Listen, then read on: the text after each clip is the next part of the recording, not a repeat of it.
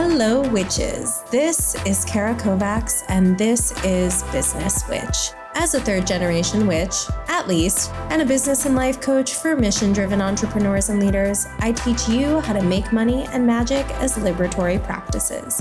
Because when we know, seek, and embrace our full potential, we create a better world for everyone. Here you'll find tools, conversations, spells, and inspiration that take you from waiting to creating so you can build the business and life you're oh so worthy and capable of having. Let's go.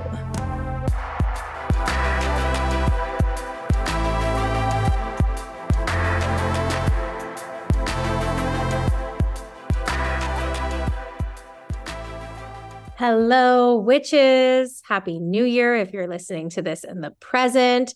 I'm super excited to chat with our guest today because if you've been listening to this podcast for a while, I think you're really going to resonate with a lot of the things that she talks about in her body of work. She is the founder of We Are the Culture Makers. I'm hoping I got that right. And her name is Kelly Diels. Welcome. Thanks for having me. Thank you for being here. Tell the people a little bit about your work. Sure. I do business through a justice informed feminist lens. I think that people with under recognized identities have always been the culture makers. We just haven't been the power brokers. And as a result, many resources and basic respect have been withheld from us. So I don't just want to add women, for example, and stir to the existing system. I want to do something different. So I help people build businesses, and we do that again through that justice informed lens. So what does that mean for our business practices? What does our marketing looks like and how is it different from status quo marketing? What are our strategies for cultivating influence and building power and then how do we steward that responsibly so those are the things i'm always thinking about when i'm thinking about how do we actually build a business model and a marketing plan we do it through that lens mm-hmm. i mean that is exactly what I think my people are here for. Some of them are here to talk about astrology. and also hi to you guys because I love my astrology people. But I think we're really passionate about values based business. And even just looking on your website, you had a whole values tab. And I loved the way that you, I want to just like tell people to go read it because it was such a beautiful, I'd never seen anybody do that before. And it made it so clear who you are and what you stand for, but it also really outlined things that even in my own business, I've been like, issues that have come up that I haven't known how to explain, and just the thoughtfulness with which you've shaped your body of work was really exciting to me.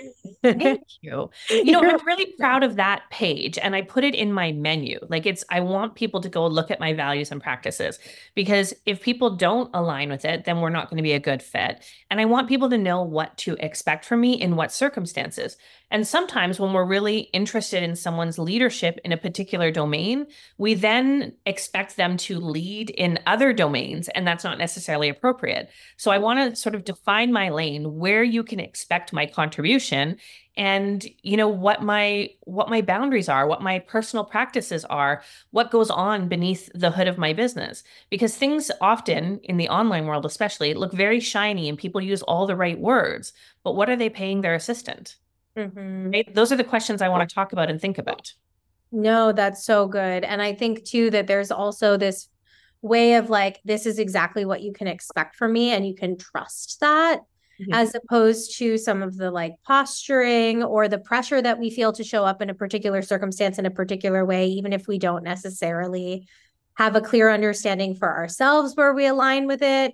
And that can feel because something you talk about in your work is like removing shame from those processes. And I think a lot of people feel a sense of shame, whether it's from inside of them or projected from larger culture, about how they're supposed to use their businesses and their voices and the conflation of personal identity with business as well.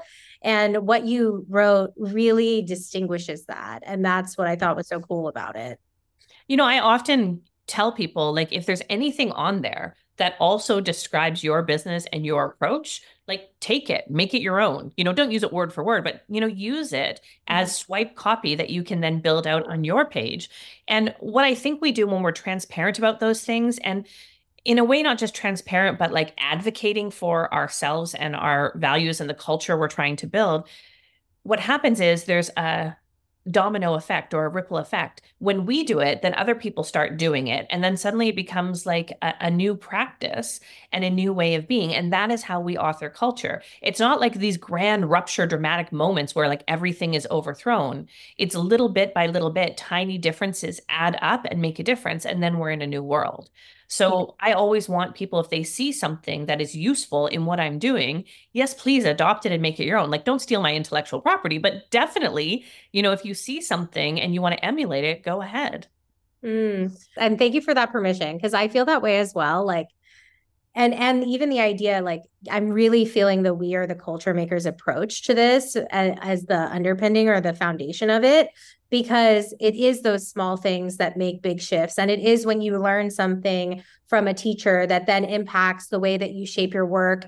And I'm thinking about this even just in terms, you know, I've been in business now for six years and how my business has iterated and it has changed and how I've divested from certain ideologies that I'm like, somebody told me that that's what I was supposed to do. And I didn't think critically enough about why it didn't feel like the right move for me. I was just like, they know better because they've been around longer, they've been more successful than I have. And so I need to implement this but it feels bad. Something about it feels yeah. bad. And what do I do with that? And then, like, really slowly coming up with a new system. And so, I want to offer people who are listening to this who've maybe felt that in their own work of like, yeah, that was just what that book that everybody told me to read when I started this thing, that that's what they said, that that's how you do it. And I don't want to do it that way, but I didn't have a different example. And I yeah. think what you're talking about is starting to give people that and making those slow changes over time. And that's how we dismantle systems that we are just all coexisting in. Right. I, we're all in the water so we're all wet. So we don't need to be like super self-abusive and be like you know i am uniquely problematic and you know like oh, we don't need to be there. Where we need to be is understanding that what we were doing in that moment of time when we were first learning the business stuff was gaining basic business literacy. And when you're intaking new information it's hard to then contextualize and critique it. First, you need a foundation. But so that is actually part of the process. And what often happens is when you're gaining that basic business literacy, it is often in conflict with your values. This happened to me in like 2008 to 2012, right? I was gaining basic business literacy, training in all these marketing programs and all these coaching programs, learning how to do a business and swallowing my feminist principles because they were in conflict and then thinking that I'm the problem. So what would happen is I would have these systems. I understood, like I'm a marketer. I understood these systems, these formulas that I was supposed to implement. So I'd make these elaborate systems, have a plan, and be able to implement it for about three months. And I would go hard, implement the plan, rock my system, and then totally collapse after three months and just go silent for three months mm-hmm. because there was so much internal dissonance between what I was trying to do and my values. And that dissonance, how I interpreted it at that moment was, oh, I have an upper limits problem. I have an internal self sabotaging problem. Like I have something inside of me that is blocking me from success because I refuse to follow my own systems that I trained in and paid to learn. Like I'm refusing to follow my own systems. But what is actually happening there is not that you have a problem, right? There's a problem with the tactics. Mm-hmm. And that's what I really want us to understand is that that discomfort you have isn't because you're not uniquely equipped to be an entrepreneur. It's because your conscience is in play, your analysis is in play. And that shame is not because you're a bad person, but because you are having to implement status quo business tactics that don't align with your personal politics and values. And so the moment that we understand that, we can get out of the shame and be like, oh, I'm not the problem, right? This system mm-hmm. is, these tactics are, these status quo business practices are the problem. And I'm trying to do something different. And that is the moment when our creativity has to come in play, right? Mm-hmm. That's when we have to be like, okay, there is in fact a formula of like x plus y equals z number of sales. And if i remove this tactic x that i object to i actually have to replace it with something else right? So sometimes what we do in this moment is like all of these tactics are garbage and i need to throw them all out. And now we are left with nothing right? Just a void. And then we have a marketing and sales problem. Mm-hmm. so you mm-hmm. have to whatever you're going to abandon the status quo tactics that you're like i'm done with. I divest you have to replace them with something else. So that's the moment you have to get creative. What do you replace them with? And what you actually have to do usually is experiment. You're like, you'll have a hunch. So my first hunch was I hate these sales pages. These sales pages are totally abusive. They are stoking shame, instigating blame, making people feel like they're defective, and then presenting and like manufacturing authority so that people will obey me. And I'm like, that is the antithesis of everything I'm about, right? Like, I want deliberate, conscious decision making, not triggered subconscious obedience grooves. That's not what I want. Mm-hmm. So I hated sales pages, hated them. So I was like, what if I just wrote a sales page like it was a love letter? What if I started with the vision? Like, where are we going together? What if I started with total respect and admiration for my client? What would that sales page feel like? So I just started writing sales pages like that and they started working like really really working. So from there i reverse engineered like what am i doing over and over again? Like what is internally the structure of this love letter that i'm writing?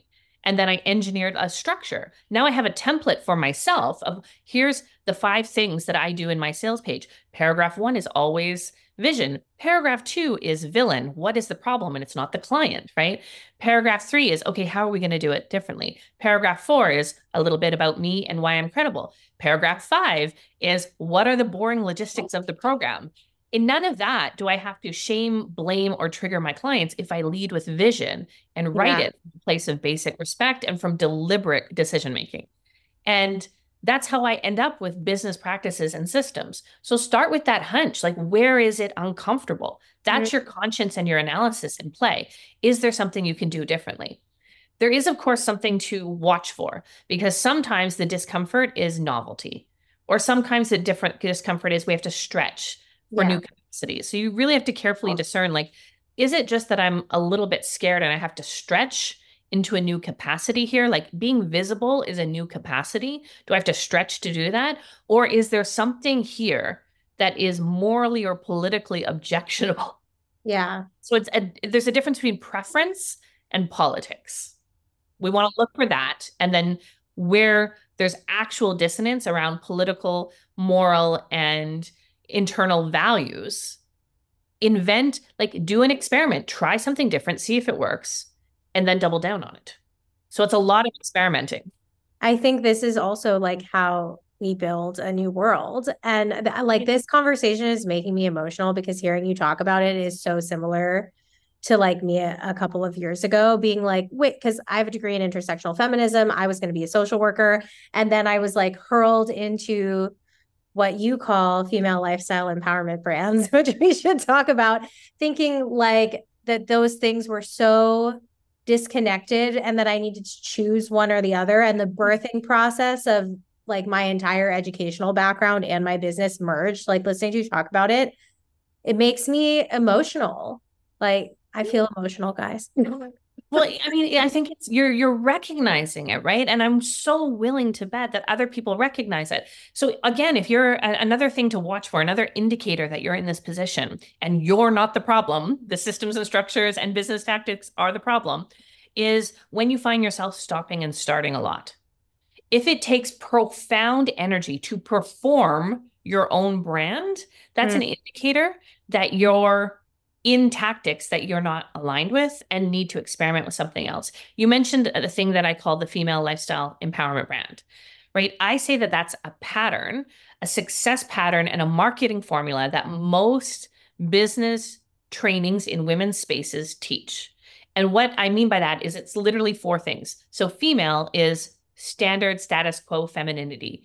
You First, the first precondition of this business success is that you need to perform appropriate femininity, be pretty but not too pretty, and you know, be really appropriately feminine in order to be deserving of rights and respect. So first, you perform like the perfect woman. Mm-hmm. Then and many of us can't perform that. Like either don't want to, refuse to, are not that, or literally have identities that could not fit in that box of like white, young, pretty, middle class, all those things. Thin, you know, we just can't be those things. So now the whole system's not going to work, right? If you if that's the first precondition is you have to perform appropriate femininity, so other people are like I want what she's got. Yeah. Now we've got a problem. That system's not going to work. So that's the first thing. Plus, that's just old patriarchy in new bottles right? That is just patriarchy in high heels. There's nothing new about that. That is asking us again to be an object to be consumed, to be complicit with, you know, gender hierarchies that we're opposed to, all those things. But that's the first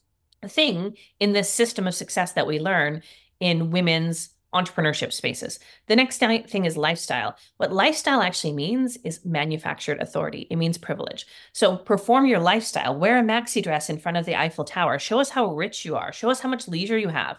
Because when people pick up signs of higher status, this is just a human fact, we assume leadership, we assume authority, which then puts us in a, a down power position because now we want to obey those obedience signals. I'm not saying consciously, I'm saying unconsciously. When people pick up status signals, that is where they assume the other person is authority and they default to obeying that person's judgment. Hmm. Right. So, lifestyle and displaying wealth signals, like having a Louis Vuitton bag on the counter and putting a selfie up, or like those little things, wealth posturing you know, income claims, all of those things, leisure, showing us your vacations and all the things that like people are struggling to afford food.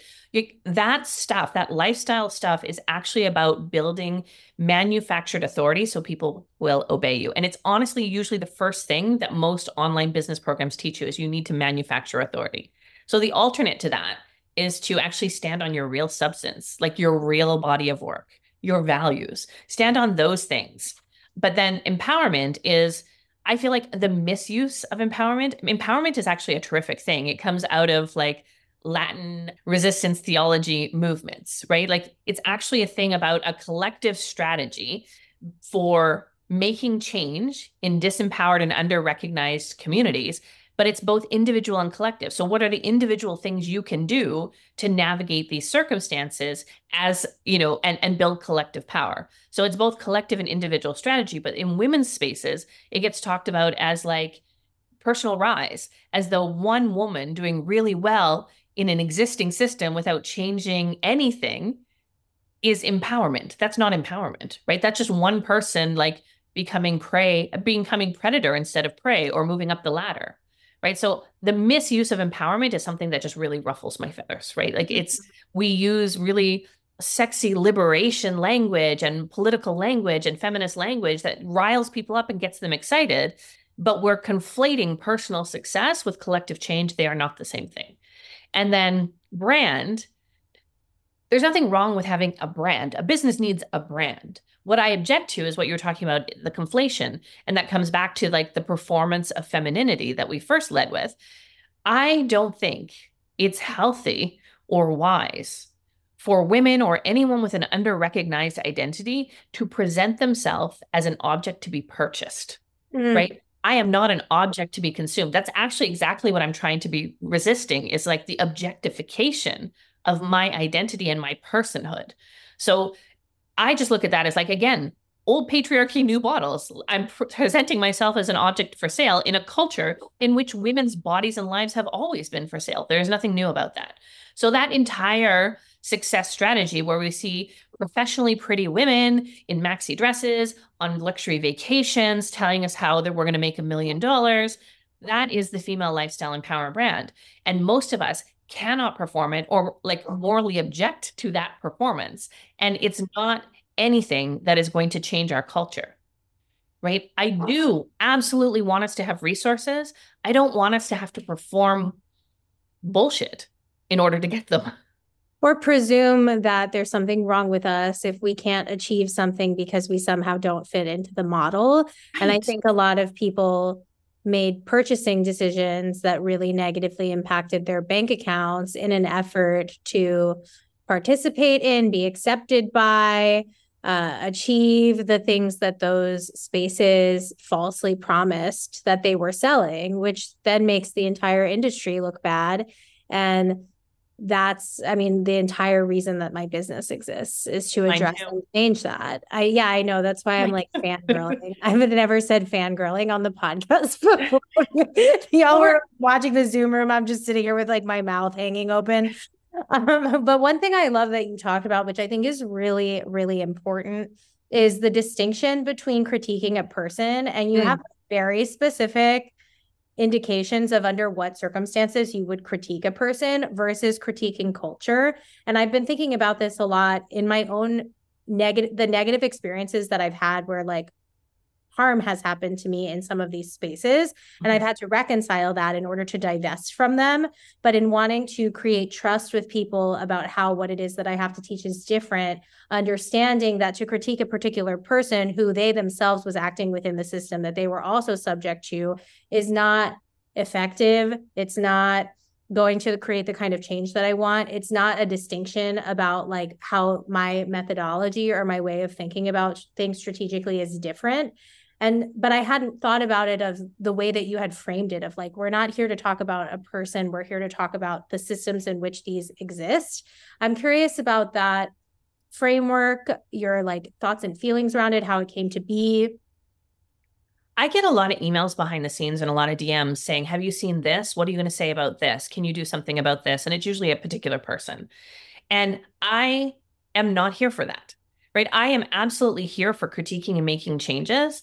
But I know from experience, because I've tried to influence different people, that I have no influence over this person who has 100 million followers and, you know, this mass i don't have any influence over them so i could make a very thoughtful critique and say here are the business practices that need to be changed and all i'll get is like a really nasty and frightening letter from a lawyer right so it, it's not effective what is effective what we do have authority over is our own practices. So what's more effective for me instead of going on someone else's platform and writing a very thoughtful comment very insightful and then it getting deleted like a better use of my intellectual labor and my time is to put all of that critique on my own website in my own platform not naming the person but naming the business tactics because that's actually the problem.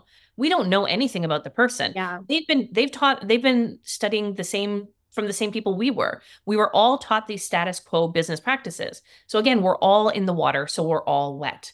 So we're all learning from the same place. This is the standard. And some of us have these epiphanies and these moments where like, okay, we're going to lean into our values and invent new systems. So, what is useful is to share those systems and those business tactics with people who actually want to use them rather than the people who want to guard what they've got and send you really frightening legal letters or initiate lawsuits against you.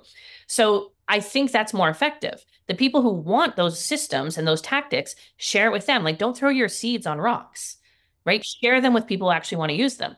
And then I have a limited amount of time.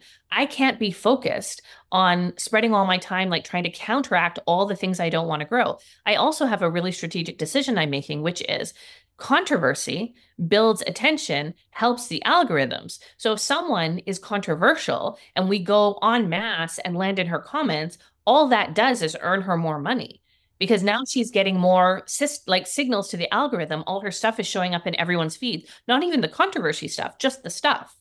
Right. So, and people actually bait you into that. There's actually a strategy taught in Ryan Holiday's book about marketing that I forget what it's called now, but it's a strategy. It's like bait the feminists. It's a strategy. So, Tucker Carlson, when he is that the right name? Mm-hmm. Yeah. Oh, no, Tucker Max, when he was writing this book, Ryan Holiday was his PR agent, and he went and he bought a billboard about the book, and then he climbed it, the billboard, in the middle of the night and defaced it with like feminist slogans, and then it made the media, right? And now it's in the media. Now his book is selling. So bait the feminist is a very old strategy for boosting your attention into the mainstream. So we don't want to fall in those traps. So if you object to something and then you go give it a lot of attention on social media, you're boosting it you're you you fell into the bait the feminist trap. So I never want my energy to be used to grow something that I don't want to grow. So I put or I pour all my energy into what do I want to have grow. And then I have like rules for myself. Like I don't critique anyone who has under 30,000 followers. If I were to critique, critique someone, and I rarely, rarely do, right? I don't critique someone who's got 3,000 followers and, and 12 clients, right? That is, that's, that's kicking down, right? That, that is not a systemic move.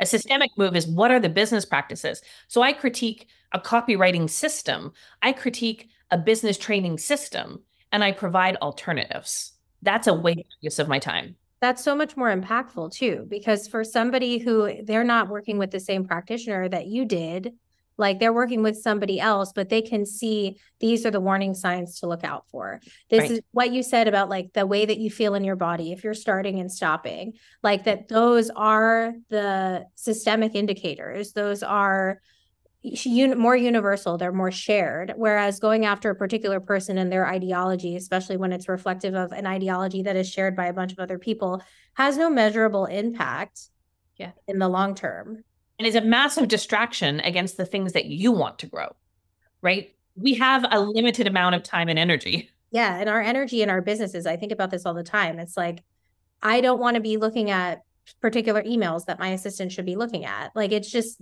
not the best use of my brain space. And I teach this in in Business Witch, my signature course. It's the same name as this podcast about how you don't want to spend your precious business time like focusing on the one troll in your DMs. You don't want to spend it focusing on the like one refund request. Like spend it in ideation, spend it in like creative brainstorming and strategic visioning. Like you where will you be in six months with one versus the other?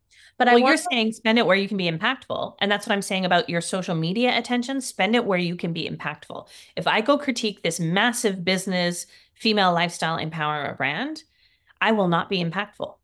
She's just going to carry on, get more business, and nothing's going to change. That so I want to use the time where it's impactful. And then I guess the other thing is, I'm not, I really want to be clear. I'm not saying we don't speak up against injustice, but a yoga teacher with 3,000 followers is not the front line. That's not necessarily where we want to put most of our attention, mm-hmm. right? If we're doing that, we're not calling our congressman. Like, yeah, like let, let's go where we can be impactful and let's not go after the people with the least resources where it's easiest to win. That's a fake win. Mm. Mm. I want to shift gears a little bit to talk about ethical pricing, another thing that we share. You posted something recently about fetishization of pricing. Mm. And I think that would be a great place to start because I love thinking about things with metaphors such as fetishization and kink. So, okay. So, the first thing I want to say about pricing is pricing is based on a business calculation. Yes. It is not an emotional decision. It is a business calculation, right? How we feel about it is stuff we work out later, but it's a business decision about this is what these services cost in order for me to make these revenue targets, for me to pay my taxes, for me to pay my team, living wages, all those things. It's a business decision, it's a calculation. So, what I see though in spaces is people equating equating prices with self-worth or value. It's not the same thing. And so I see like if you believe I see the whole narrative in the female lifestyle empowerment brand space about like if you don't price really really high, it's clear that you have a self-worth problem and then people won't value your services or honor your boundaries. So you must have a high ticket offer, right? So there's a fetishization of a certain price which is not even objectively knowable, but there's some kind of price out there that communicates all these things right? So the price becomes this like talismanic object, this fetish mm-hmm. object. And unless you're displaying it, then those other ritual things aren't true or aren't happening. Mm-hmm. So that's one end. And then in the other space, the space that I'm most comfortable in is the people doing entrepreneurship through that culture making feminist, anti oppressive lens. And in that space, there's a critique of capitalism. Excellent, fantastic. Like, let's do that.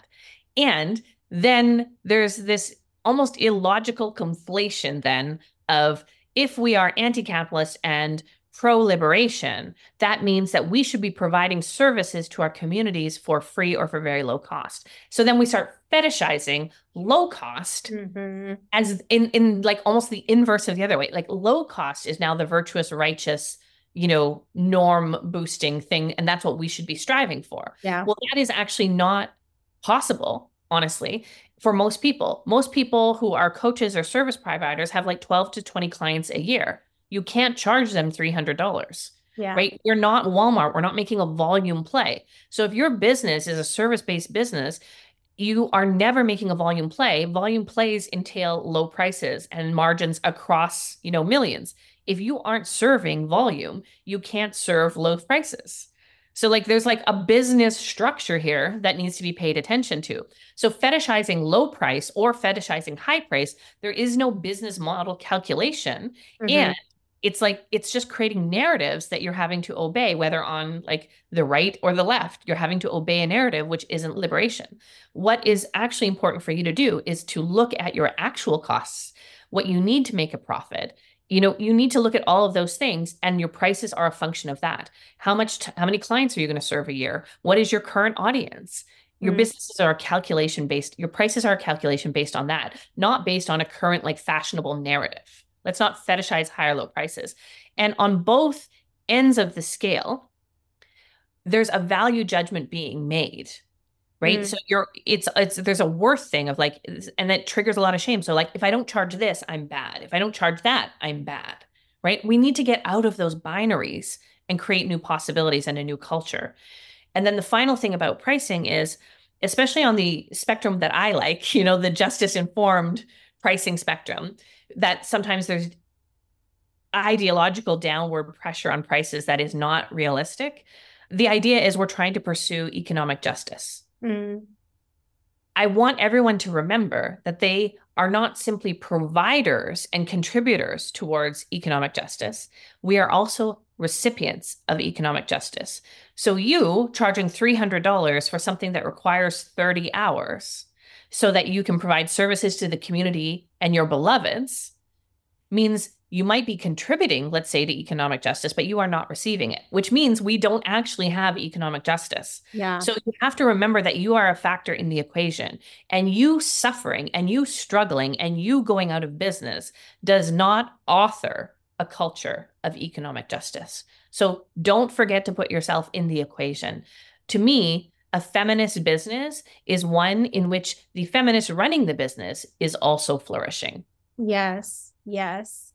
I didn't see this anywhere in your work, but this is making me think about people over identifying their personal sense of worth, their identity, their innate goodness with their business in a way that depreciates the quality of the service, the ability to create a business plan in which like the business functions independently of if whether or not you're having like a good self-worth day.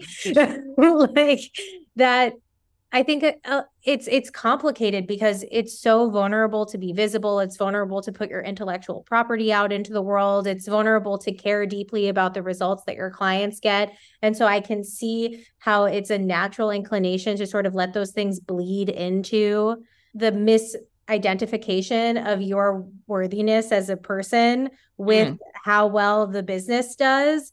Yes. And oh, that is when we're talking about energy leaks, that is an for real. Leak. One of my friends and my business partner in several of my programs, Danielle Cohen, does a lot of somatic and energy work and attunement work, and also is a super savvy brand builder. She suggests that we think of our businesses as an entity that we're in relationship with. So it's not your business is not you. It is something you are in relationship with, and your business has a soul. And you need to be in right relationship. And she says lots of us have a relationship with our business where we are acting like parent child, where we pour all of our resources, energy, and attention into the business um, endlessly without sort of expecting anything back. Massive energy leak. Instead, she says we should reconceptualize it and think of it as a lover that we are in mutual relationship with. It is a soul, it's an adult, it is capable of reciprocating. So you can pour into it, but your business also has to pour back into you. So mm-hmm. that is a way to sort of retract some of your identity from the business because you are a whole person with your own identity. And the business over here is a, an entity of its own with a soul and an energy. And there has to be a mutual energy transfer, not just a you pouring it in and draining yourself. So I, I love that frame of being in relationship and being in a lover relationship with your business and to think that it has a soul, which comes from Hiro Boga, by the way. I love that idea that the business has a soul. Mm. And so if you are newer to business and you're feeling like I'm, I'm thinking of a lot of the clients in my largest program. And if you're feeling like I haven't seen the fruits of my labor yet, Oh, what are some ways that you might encourage people to start cultivating early courtship with their business that maybe has not provided ROI. right. Okay. so the business is not not in right relationship with you. It could be it, this is actually natural early early stage, right? Like the first 3 years this is normal. So this is happening it's not like you're uniquely bad at business. This is just part of like seed startup phase. So, one of the things you can do is look at your time and your pricing. You honestly might be priced too low. So if you're assuming that you're going to be fully booked out and you're pricing as though you're working 40 hours a week and you're going to be fully booked, you're never actually going to hit your revenue goals. So it's always going to be underperforming. And you've actually massively underpriced because you've priced on the assumption that you're working 40 hours when in fact you're working 15. So price based on that 15. So go look at what you are actually booking out based your base base your calculations on that and then only base your calculations on 70% of that. You can never price as though you are 100% booked out because a car running at full speed all the time breaks down. Mm-hmm. And no car can run at full speed all the time. So look at your business model, look at your pricing and get more realistic. Like how much time do you actually have? What do you need to charge to make the revenue you you want to make on the existing client base? So if you have consistently 5 to 8 clients, don't price like you have 12. Right? Yeah. Be let's like go back and look at your numbers, run the numbers again. Numbers heal. And then the other thing is if you're not getting immediate traction, what we're often trained to do is to go to social media and try and build a traffic-based business which is what I do. I know I know that business. But a traffic-based business takes like 3 to 5 years to really unless you're going to pour money into ads to really get a traffic-based business going takes a long time. Once it's there, it scales. It, it goes well. It, it like everything works. It just takes a long time. So in the early stages, or if you don't want a traffic based business, the fastest way to get clients and sales is conversations. I don't even mean sales conversations.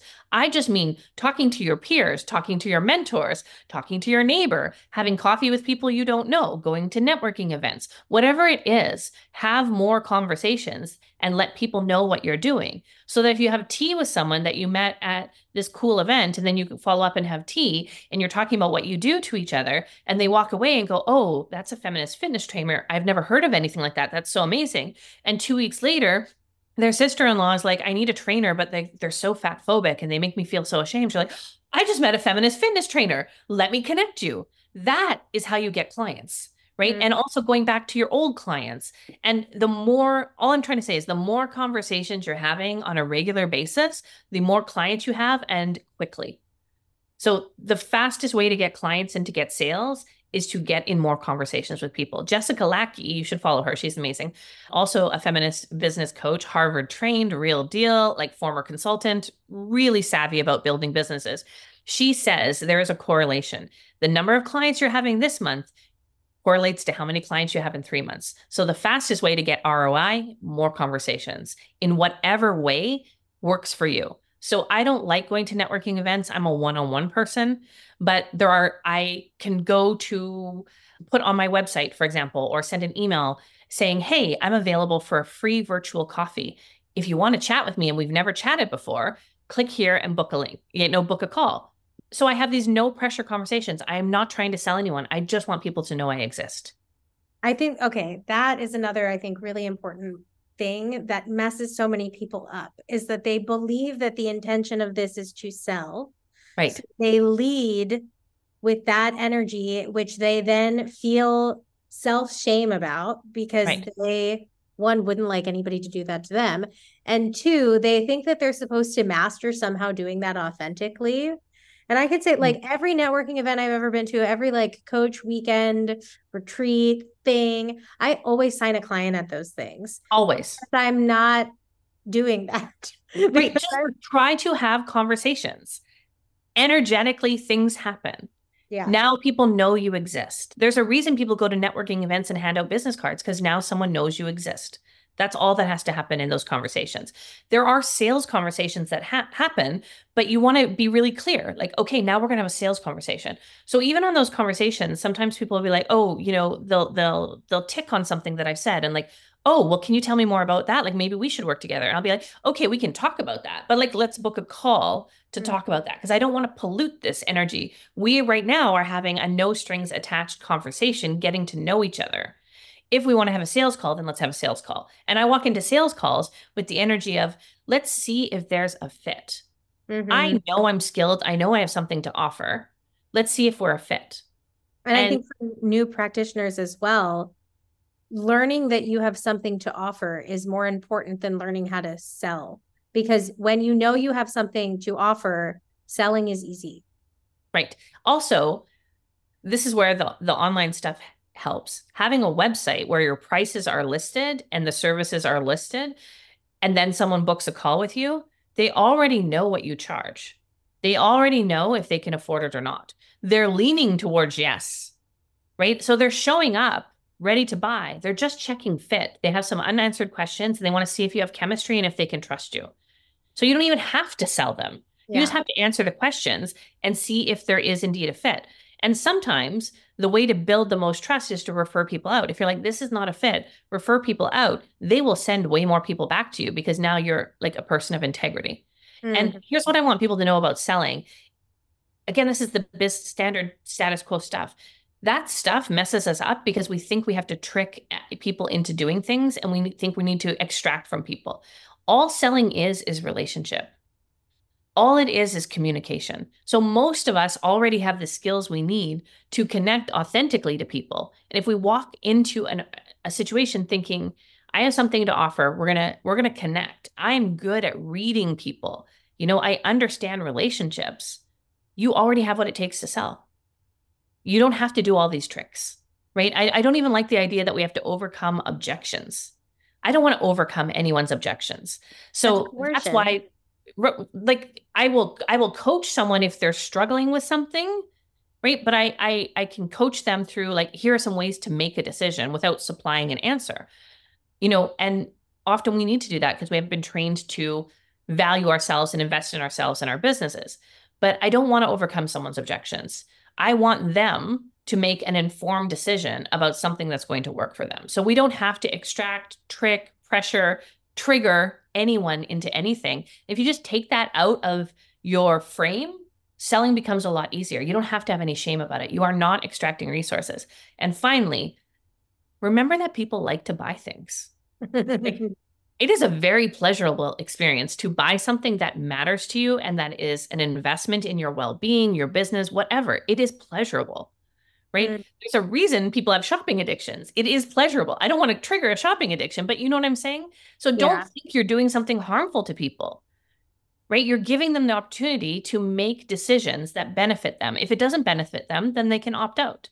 Yeah. So we don't have to extract. We don't have to prey upon people. We don't need to trick them. We just need to be in relationship with them and know that we have something to offer.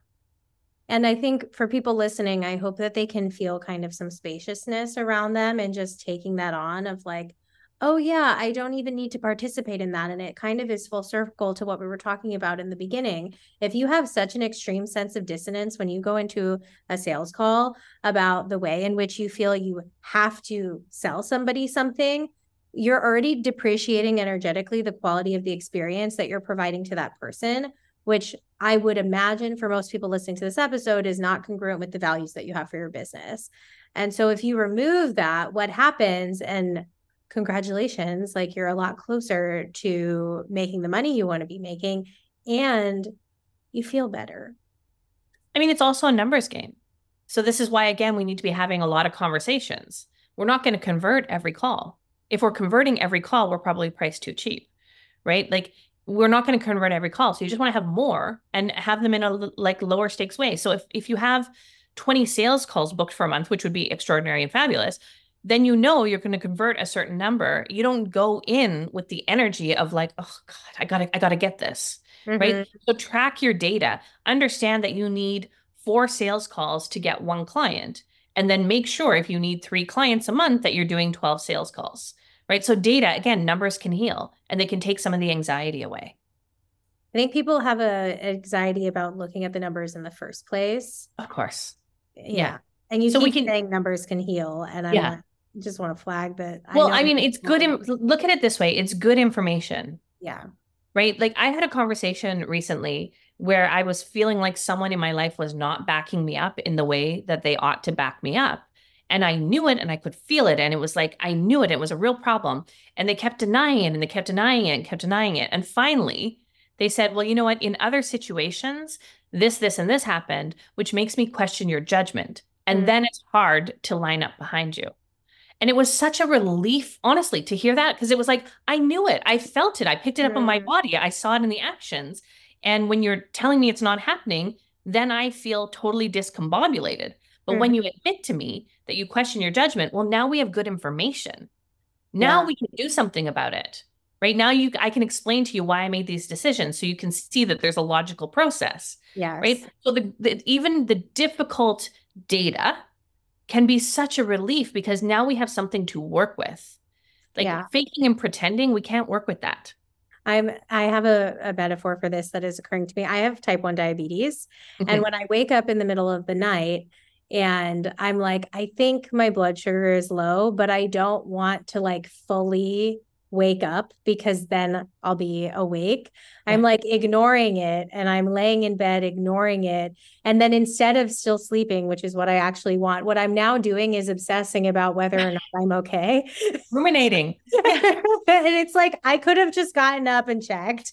And Yes. it would have been shorter. I would have known if I needed to do something about it. I probably would have gotten to bed faster. And now I'm having both anxiety and I like might be having an emergency that I'm ignoring. Right, that's real, right? And there's a culture making analogy here as well, which is if we pretend that racism, sexism, capitalism, imperialism, colonialism, if we pretend those things don't exist, if we pretend what Layla Saad calls systems of supremacy don't exist, then we carry on la la la, nothing changes and harm occurs, right? Mm. Like you said, you could be in an emergency. But there is a reckoning moment where we reckon with what reality is, and then we get into power and take action. So this is the same thing. So yes, shame will pop up. So do what you need to do to take care of that. Like take care of yourself. What is your self-care plan? Right? If you're going to go in and look at your numbers and you know you're going to go into a shame spiral, is there someone who can support you? Do you need an appointment with your therapist? I see my therapist every Friday. Like what do you need to do to take care of yourself? What do you need to do to feel the feeling of love? In the book The Art of Money, Bari Tessler has these money dates with herself where she puts on music, she lights a candle, she has some dark chocolate, and she looks at her numbers. She tries to make it a pleasurable experience. So it is a real emotional thing. I don't want to like shoo shoo poo poo that away. That's a real thing. So take care of yourself, do what you need to support yourself, get the support you need in those moments so that you have that good information and now you're into power and you can take action.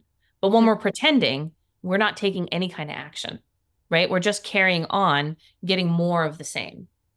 So if people wanted to take action to find out more about you and your work, where would you like to direct them? I would love for them to join my Sunday love letter. So I every Sunday I send out a newsletter and it is fortifying, it's inspiring, it's meant for you to build up your power and practical strategies for building resources in this culture. So you could go to kellydiels.com slash subscribe. And I guess the other thing is, is I have a program. It's a year-long group coaching program called We Are the Culture Makers. And it is literally about how we build power, how we take back our time, how we build resources. And I share a self-coaching tool that instantly gets you out of self-doubt and into power on a daily basis that you can do in seconds. And then throughout the year, we go through all the things that we've been trained to be ashamed of that are actually sources of power, right? Like our bodies, our community care, our time, our money, all of those things. We're going to like flip the script on them and figure out how to get out into shame, out of shame and into power. Beautiful. Well, we will link those for people in Thank the you. show notes. And I have some questions I always ask guests when I remember at the end of the show. Let's and the do it. Is what is your sign? Pisces. And do you know your rising out of curiosity? I have a report. Theresa Reed did this incredible report and I can't remember. I'm sorry. I'll have to I'll have to follow up with you about it personally because that's just per, it's a selfish question that I ask the guests. And then the last question is what's your why? Why do you do what you do? I want a future in which we all flourish. Beautiful. Thank you so much for sharing time with us today. Thanks for having me. And everyone who's listening, your attention is a gift. And I thank you. See you next time, witches.